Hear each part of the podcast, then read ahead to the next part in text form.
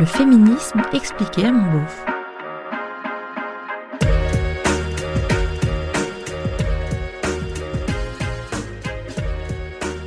Pourquoi les féministes sont agressives et même violentes? C'est contre-productif, on pourrait changer sereinement, non?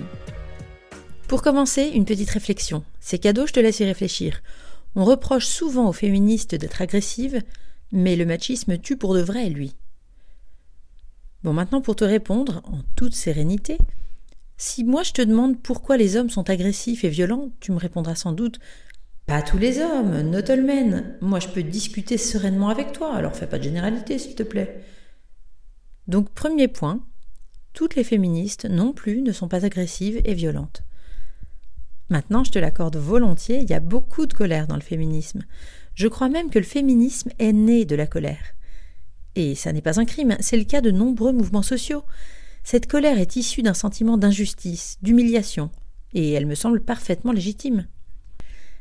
Mais alors est-ce qu'on est obligé Est-ce qu'il est nécessaire de transformer cette colère en un discours posé, construit, serein pour pouvoir faire avancer la cause?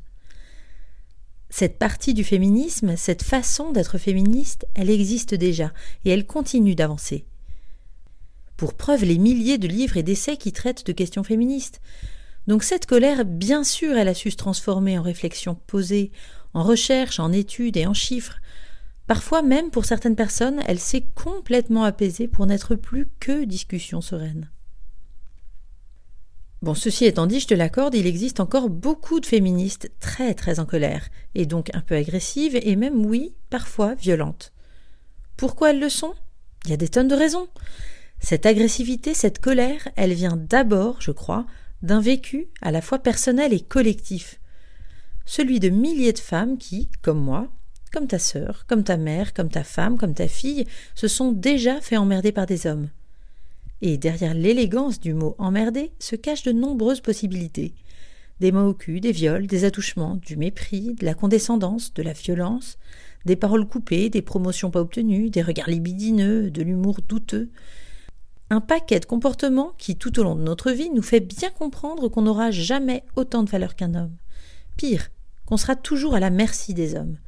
C'est comme ça, c'est structurel. Certaines s'en foutent, ou l'intègrent, le dépassent, s'en servent même pour devenir plus fortes, plus combatives et acquérir une puissance particulière, mais en restant dans les règles établies par le patriarcat. En fait, elles jouent avec la domination masculine pour s'en servir. C'est ingénieux et c'est humain. D'autres ne le voient même pas. Elles n'en veulent à personne et reproduisent le schéma sans le questionner. Pratique. Et pour toutes celles qui s'en rendent compte, ben je crois qu'on peut concevoir que ça les agace un chouïa, non? Moi, souvent, malgré mon ton charmant, je bouillonne à l'intérieur et je suis ravie que d'autres aient le courage d'exploser. Pour être franche, quand on commence à percevoir tous ces dysfonctionnements, à comprendre comment la société est construite, à regarder cette société d'un point de vue féministe, c'est difficile de voir autre chose. Et à ce moment-là, cette colère, c'est vraiment difficile de la calmer.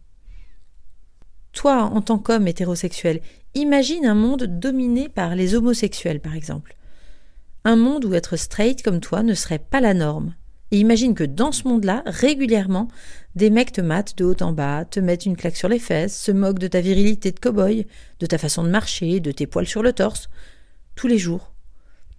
Et imagine que tout le monde, même ta femme, même tes proches, trouvent ça normal. C'est un cauchemar. Toi, tu as beau te débattre, expliquer, crier, hurler que c'est anormal d'être traité comme ça, d'être humilié pour ce que tu es, d'être rabaissé parce que tu es né comme ça. Tout le monde s'en fout. On te répond Eh oh, du calme, allons, t'as pas d'humour. T'exagères, tu vois le mal partout. Puis t'as qu'à te faire épiler le torse aussi, tu cherches un peu. Bon, franchement, on pourrait avoir une discussion sereine deux minutes, arrête de t'énerver, c'est contre-productif là, tu joues contre ton camp.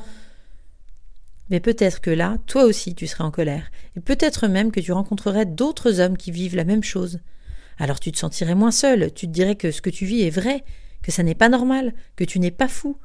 Alors tu te mettrais à militer pour changer les comportements, pour que tes enfants vivent dans un monde où ils ne seraient pas humiliés gratos. Tu le ferais peut-être même avec une certaine véhémence, une certaine agressivité, une certaine violence, qui sait? Et quand on te demanderait pourquoi cette violence, tu expliquerais que quand rien d'autre ne marche, quand les évolutions mettent 30, 40, 50 ans à arriver, quand les parlementation légale décidée par un pouvoir qui ne comprend même pas ce que tu vis, ne donne rien, on a peut-être besoin d'une bonne révolution. Tu auras peut-être même envie de montrer ta bite en étendard lors d'actions coup de poing, comme aujourd'hui les saints des Fémènes. Et moi, promis, ce jour-là, je te donnerai ma bénédiction.